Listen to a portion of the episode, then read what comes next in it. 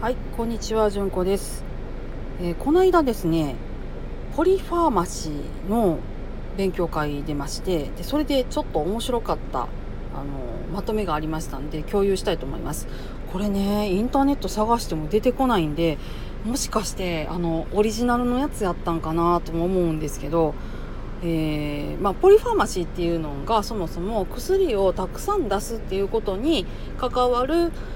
トラブルもろもろみたいなやつです。だから身体的にね養酸出しすぎて薬と薬が喧嘩してみたいなとか飲み合わせがある意味みたいなやつだけじゃなくって多すぎてちゃんと飲めないとか、えー片っぽの薬を全部飲んでしまって片っぽ飲んでないとかあちこちバラバラバラバラもらってるからその処方の切れ目がわからへんくって結局上手にちゃんと飲めてないみたいなのとかも全部含んだ概念としてポリファーマシーっていうのがあるんですけどね。でそれでですね、え薬を減らそうという感じの標語でした。減らそう薬で平が変化があれば伝えてください。らは乱用しない。そうは相談してください。うは嘘はつかないでください。ってこんな感じだったんですよ。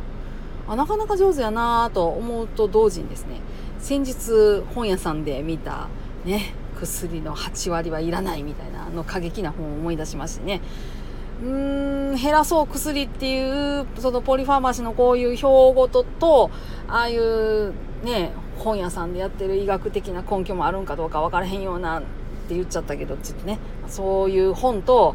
ねごっちゃにしてほしくないなーっていうのは正直ありつつなんですけどねまああのこういう感じで、えーたくさん薬を出すことの弊害っていうののねあの勉強がありました。つうかね日本はねなんでこんなことが起こるかって言ったら患者さんが自分でどこの病院でも行っていつでも見てもらえるっていう制度だからなんだと私は思ってるんです。えーね、腰が痛いって言ったらとりあえず整形外科自分で行きますしね。お腹が痛いって言ったら内科行きますしね。そんな感じ。自分で行っちゃうから。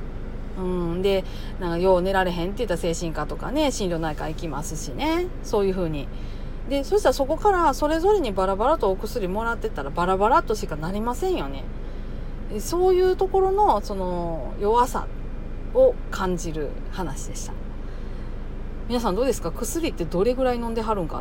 な？あんまりねその年を取るまでは飲まないっていう人が多かろうとは思うんです。まあうちも外来で働いてても1割か2割ぐらいは全くその今まで何の病気もしたことがありませんっていう方がいらっしゃったりとかするんでまあねいろいろやとは思いますけれども、まあ、こういう概念があるっていう、えーね、ネタとして聞いていただければと思います。はい。皆さん今日もどうぞ安穏な一日をお過ごしください。それではまた。ごきげんよう。